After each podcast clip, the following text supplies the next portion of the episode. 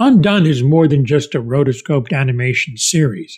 It was actually a psychological comedy created by Kate Purdy and Raphael Bob Waksberg, and Rosa Salazar was in the starring role. It premiered in 2019 on Amazon Prime, and it got a lot of acclaim as a matter of fact. It even had a second season, and that premiered on April 29, 2022. The premise, and here's the official description the elastic nature of reality through its central character, Alma. After getting into a nearly fatal car crash, Alma discovers she has a new relationship with time and uses this ability to find out the truth about her father's death. This is Sci Fi Talk, the podcast on how sci fi, fantasy, horror, and comics help us explore humanity. And here is my look at Undone, taped at San Diego Comic Con here on Rewind. Playing that woman, Alma Winograd Diaz, is Rosa Salazar.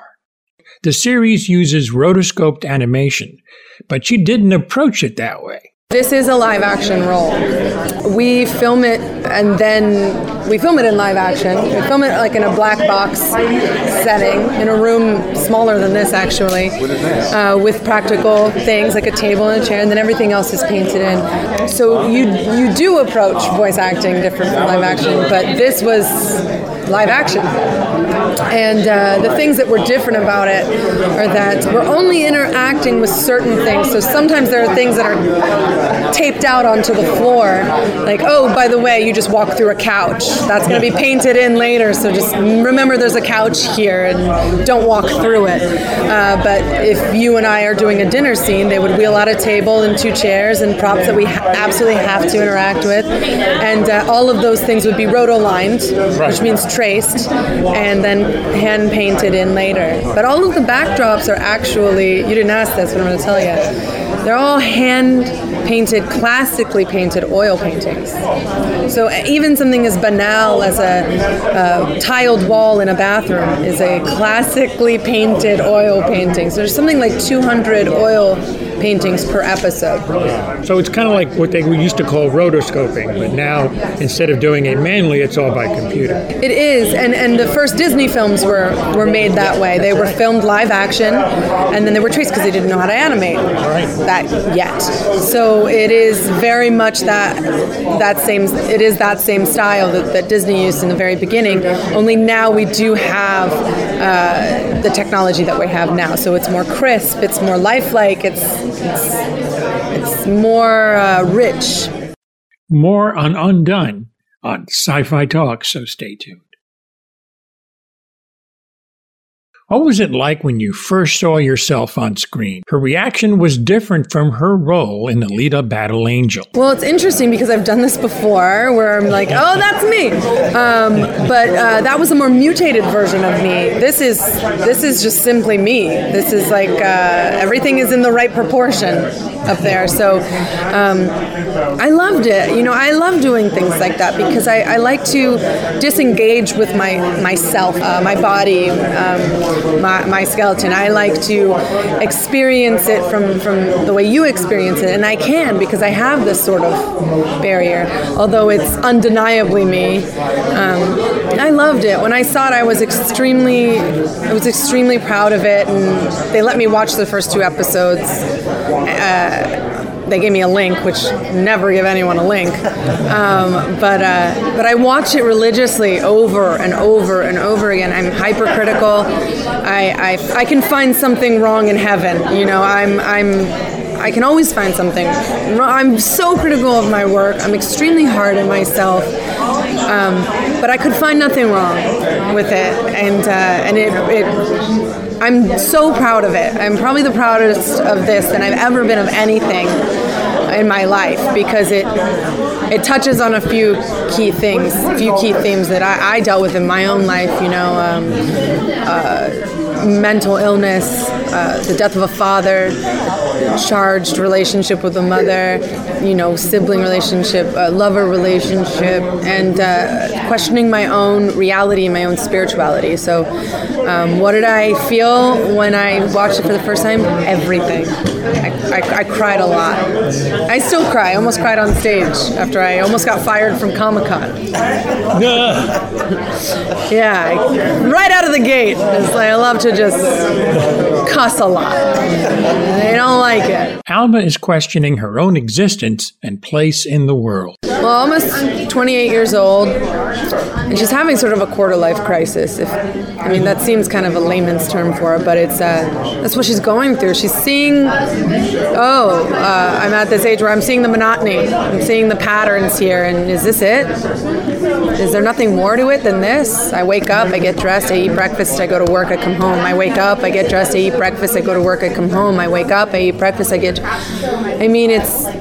Is that it? Uh, so she starts to unravel in a way. She lost her father. Nobody really wants to talk about it. Her sister is very much like you grow up, you get married, you you have kids, and then you grow old, and then you have grandkids, and the whole plan is there. I have a 10 year plan. She's the opposite side of the spectrum, which, quite frankly, it seems like an antidote because it's just she's not aware that you're on this like treadmill, sister. So she gets into a fight with her sister, and she has, suffers a near fatal car accident. She slips into a coma, and when she wakes up, she starts to be able. She she sees starts to see her deceased father and communicate with him. And she asks him, "Am I going crazy, like Geraldine, her grandmother who suffered from schizophrenia? Am I going? Am I going crazy?" And um, and his answer is quite vague. He's like, no, no, well, kind of. And I think that that's really the question we're all sort of asking the whole series: is is she, is she just crazy? Is none of this real? Is this all in her mind, or is she a shaman? Is she does she have magical abilities, or is she just schizophrenic? Is this just uh, some? Is this just she just hit her front temple lobe and now she's you know crazy?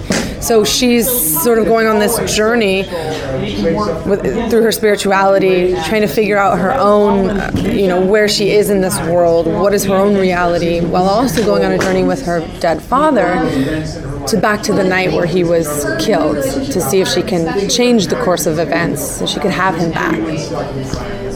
Got it? simple, right? Not simple, but we like it like that. Animation opens up many possibilities. Well, I think it's unique because we do it in rotoscope. And when you have that ability to seamlessly morph in and out of scenes, seamlessly morph from floating through sky to falling into a bed, it becomes more fluid. We don't know where one thing begins and one thing ends. When, with, through animation, we can really start to mess with where we are, when it is. If it's two weeks from now, we can morph everything around us to be two weeks from now. Um, it also kind of makes you lost in a way. You know, you're like, well, well, actually, where am I? And, and I think that's on purpose because you're with her. You're with her on this journey. And when you're confused, she's confused. I mean, imagine how much of a, a, a, a mind blank. if you suddenly were sort of falling through time and space and repeating things that you had just done, um, when when she's going through that, you're going through that, and when we do, because we did it through rotoscope, you can have her in a hospital bed and you can have the world flying by, and you can really start to grasp those uh, intangible aspects of what it's like to have a panic attack, what it's like to have a mental breakdown, what it's like to see beyond um, what you and I, well, I don't know about you, but.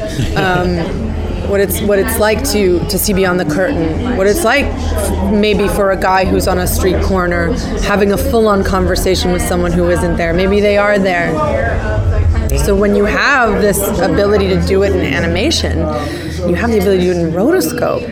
Um, that's that's really going to afford you a lot of liberties when you're dealing with that time space bending aspect. Thanks. I mean, you killed it as Alita. Thanks. Oh, thank you. Going from innocent it. to a warrior was an amazing transformation. Thank you. I appreciate that. Sure. Well, you'll love Undone, I promise. Oh. I promise. We love what you're doing. There's more of my look at Undone here on Sci Fi Talk. We'll be back in a bit.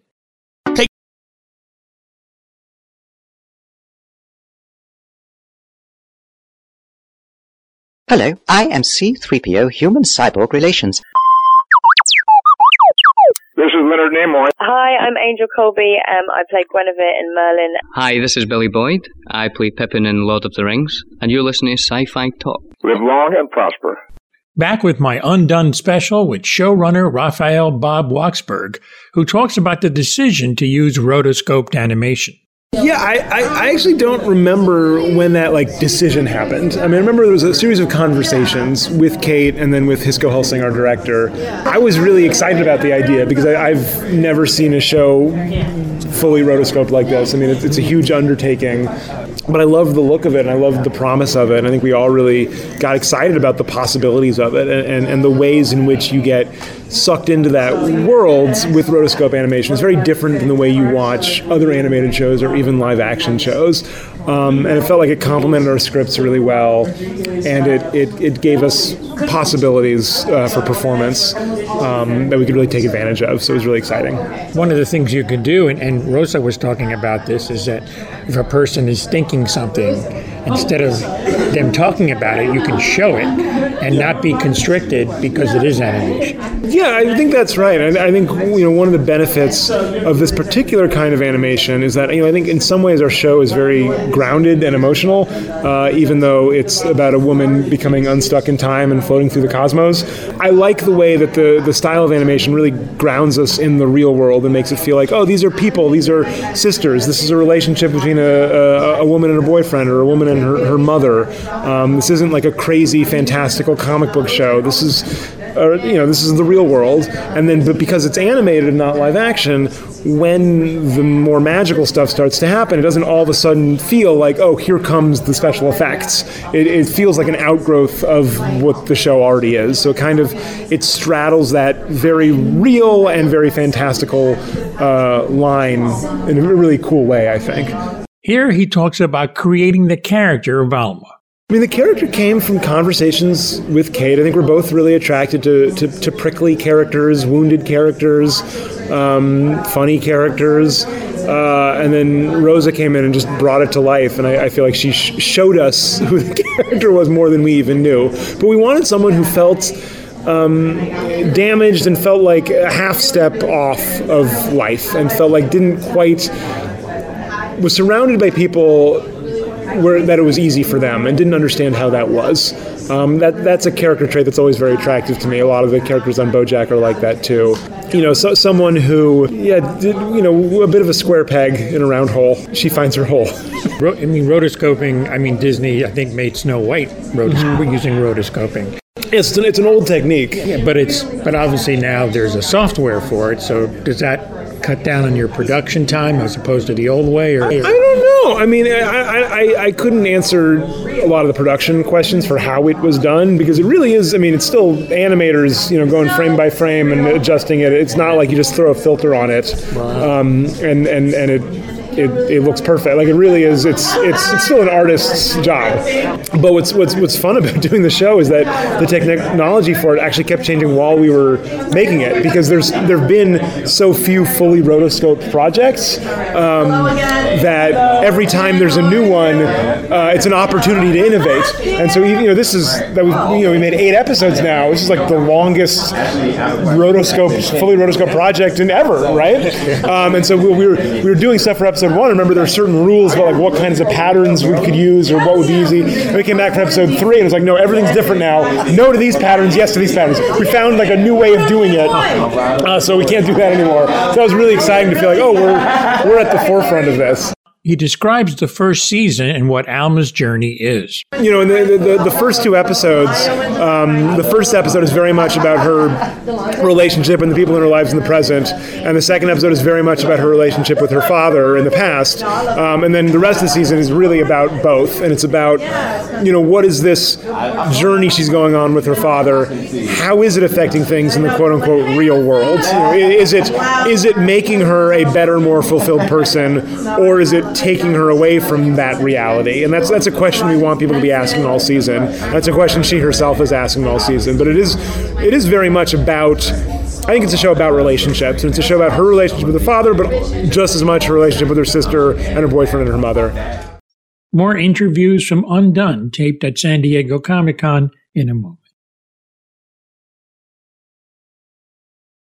Shooting this series in itself a challenge. Uh, the shooting challenge, I think Rosa really uh, bore the brunt of that because she, I mean, she is the star of the show. She's in almost every scene for the entire season. There's there's a couple times when we're out of her POV, but almost all season she's there, and because um, there was uh, we don't have to set up lights or do hair and makeup in the same way for for rotoscopy. We just moved very quickly through scenes, and also it was very uh, strictly storyboarded because we knew exactly what angles we were going to get because we were already painting the background. So there wasn't a lot of like, oh, let's figure out the shot. And so it was just very fast turnaround. And I think you know um, for a lot of our actors who are used to like, okay, you do the scene and you get prepped for it, and you go sit in your dressing room for like an hour, and then you come out and you do. It's like no, we we you know we were doing five, six, seven scenes a day and just like running her ragged. And she's an incredible performer. Um, I don't think we could have done it with anybody else.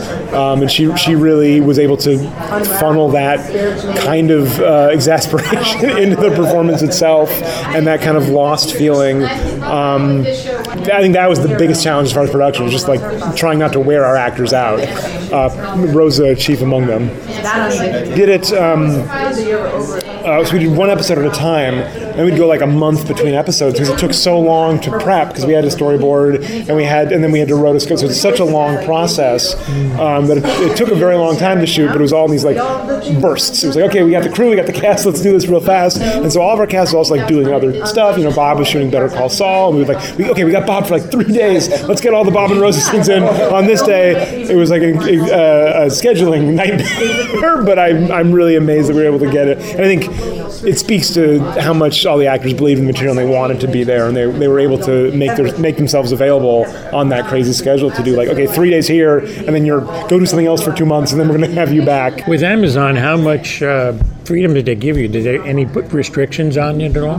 No no restrictions. I mean they have notes like any network but it's always a conversation and, and you know it definitely feels like we're all on the same page and we're, we're trying to make the show that we want to make. You know I, I've, I've worked on shows um, at other networks sometimes where it feels like oh they they bought this show that you pitched, but they really want is this show. And every note they give you is me trying to drag this show over to here. And you're like, but I just want to make this show. And I think from the very beginning, I think Amazon really got on board with, with the show that we wanted to do.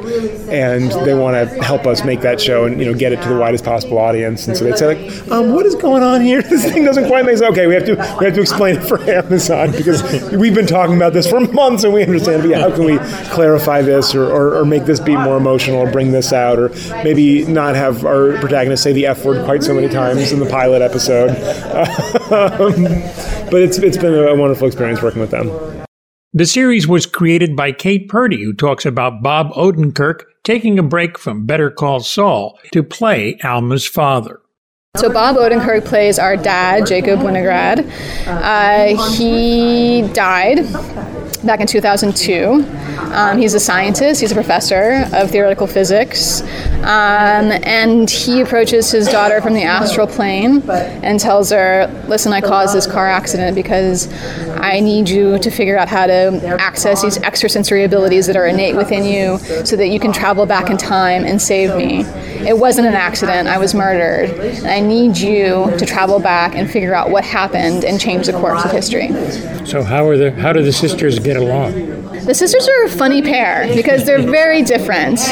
Alma's, uh, Alma's character, who's played by Rosa Salazar, is always questioning reality, questioning our purpose here, questioning whether or not there's more to our experience in life and, and what we're doing and why we're doing it.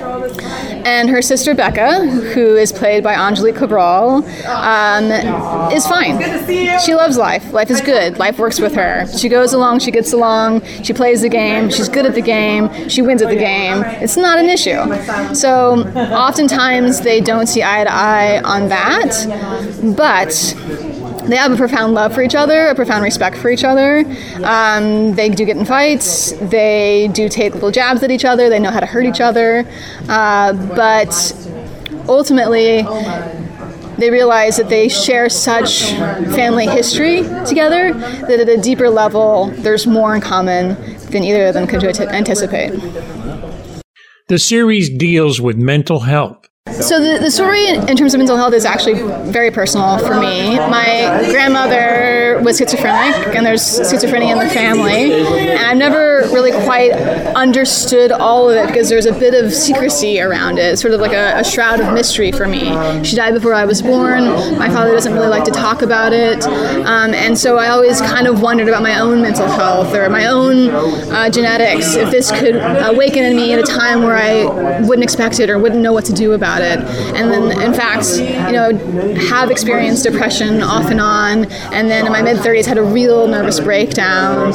Um, had depression and anxiety and couldn't find my way out of it. Uh, but that ended up being the best gift of my life because I sought alternative paths and I found meditation and I found um, different healing modalities out of India and Central and South America and the Polynesian Islands. And I started exploring um, these shamanistic cultures and their experience or their mentality around mental health and the fact to them that oftentimes it is a gift. Sometimes it's an ancestor reaching through and saying you're on the wrong path, or um, it's a it's a way for you to get to a deeper place to realize I'm deluding myself. Um, I'm creating this bubble delusion to protect myself, but actually I'm hurting people and I'm hurting myself, and I need to make amends. I need to heal these relationships. I need to heal myself.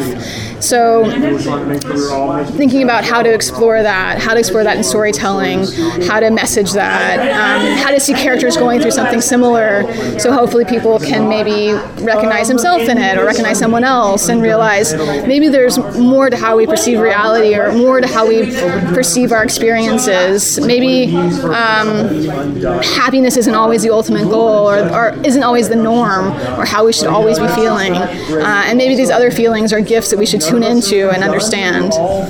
She tells us about her previous Bojack Horseman experience and how it led to Undone. Uh, so I worked on BoJack Horseman as a writer most seasons, and I was there the first season. And um, the first season, I wrote the eleventh episode, which is called Downer Ending, and it's this episode where BoJack has a drug trip. He's actually trying to avoid writing, so he's procrastinating, and he thinks doing drugs will make the book write itself. But in fact, he has this different experience in which he finds himself in an alternate reality where if he had made choices that were a bit less selfish, uh, he would have been living in Maine with the woman he loved, and they'd have a daughter together, and they'd be living close to nature and chopping wood and boiling water and cooking.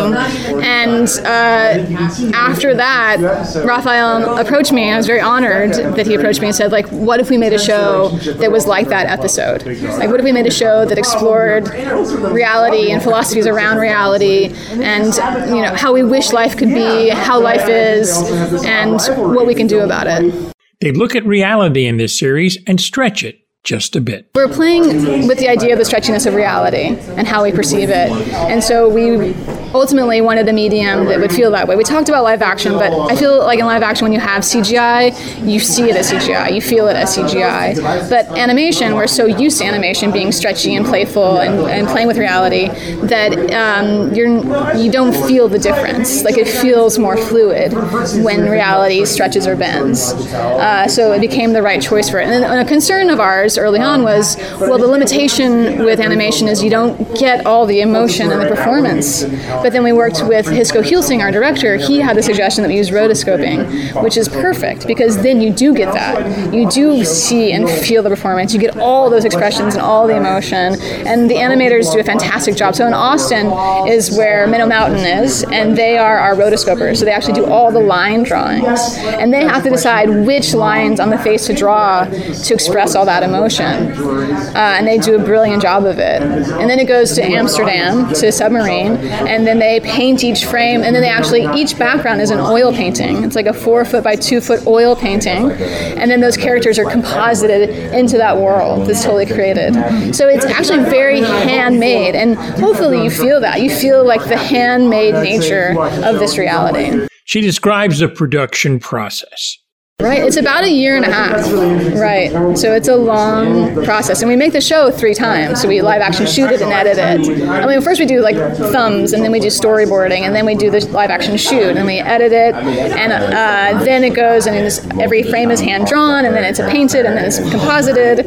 Yeah, and then it's you know then notes and editing, and then music. Um, and we're working with a beautiful composer named Amie Doherty. Uh, she's actually did a panel today with composers, but she so brilliantly got all of the emotion, and the nuance of what we were doing. It was stunning. She's done a beautiful job, and she's really every artist we work with has elevated the project. It's been a, an amazing collaboration.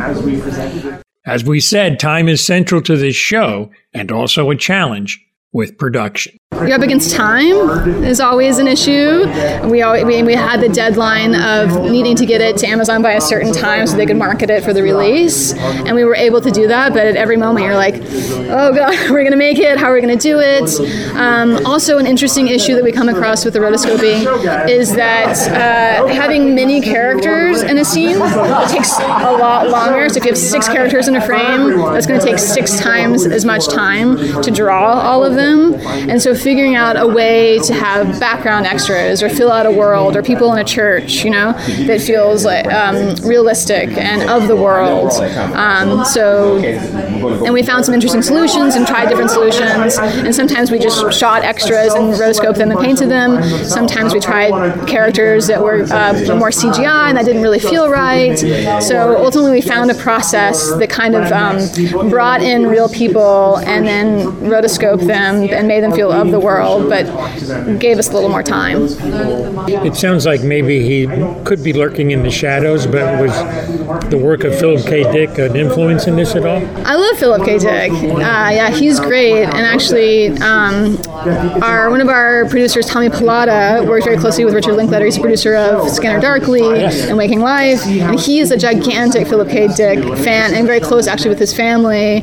Um, and so, definitely, he's always sort of pushing those ideas or, or angles as well.